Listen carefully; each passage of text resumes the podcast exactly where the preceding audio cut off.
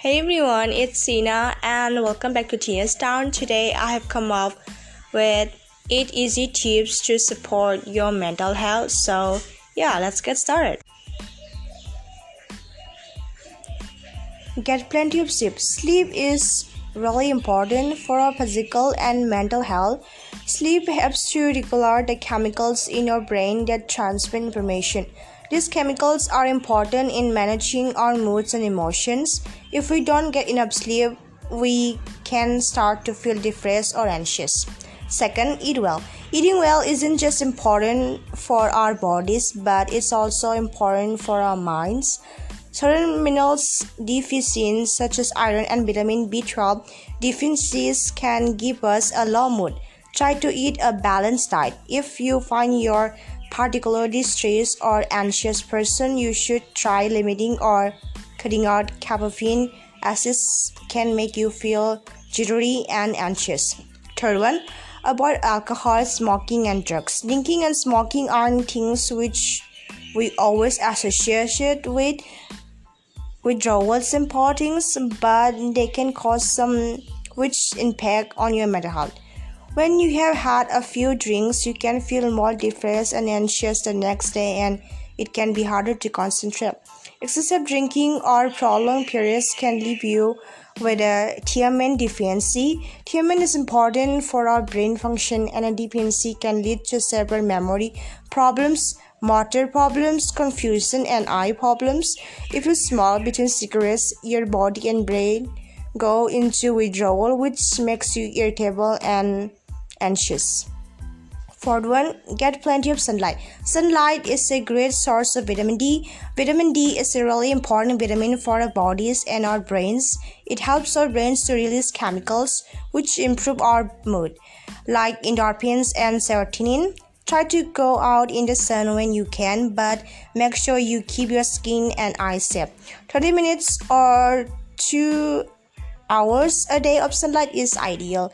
During the winter, some people become depressed because they aren't getting enough sunlight. This is known as seasonal affective disorder (SAD).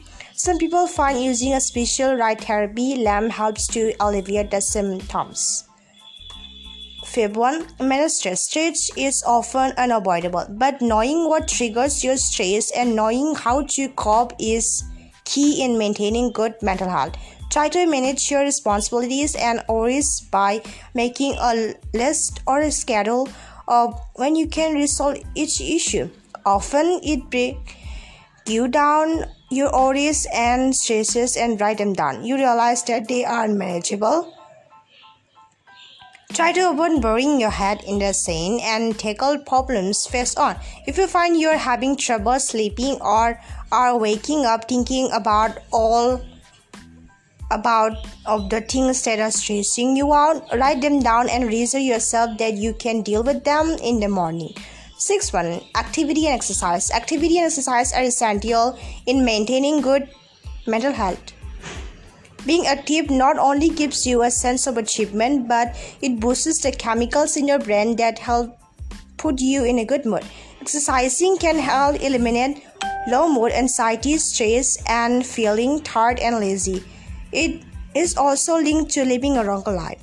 You don't need to run a marathon or play 90 minutes of football, a short walk, or some other gentle activity might do the trick. 7 1. Do something you enjoy. Try to make time for doing the fun things you enjoy. If you like going for a walk, painting, or a specific TV show, try to set aside time to enjoy yourself. If we don't spend any time doing things we enjoy, we can become irritable and unhappy. Whether you need help to get out and about or not, you can do something that is, you know, that makes you feel amazing. Okay, 81. Connect with others and be sociable.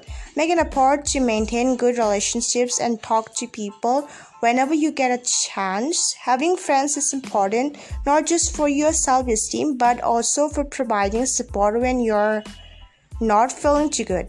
Research has found that talking to others for just 10 minutes can improve memory and test scores.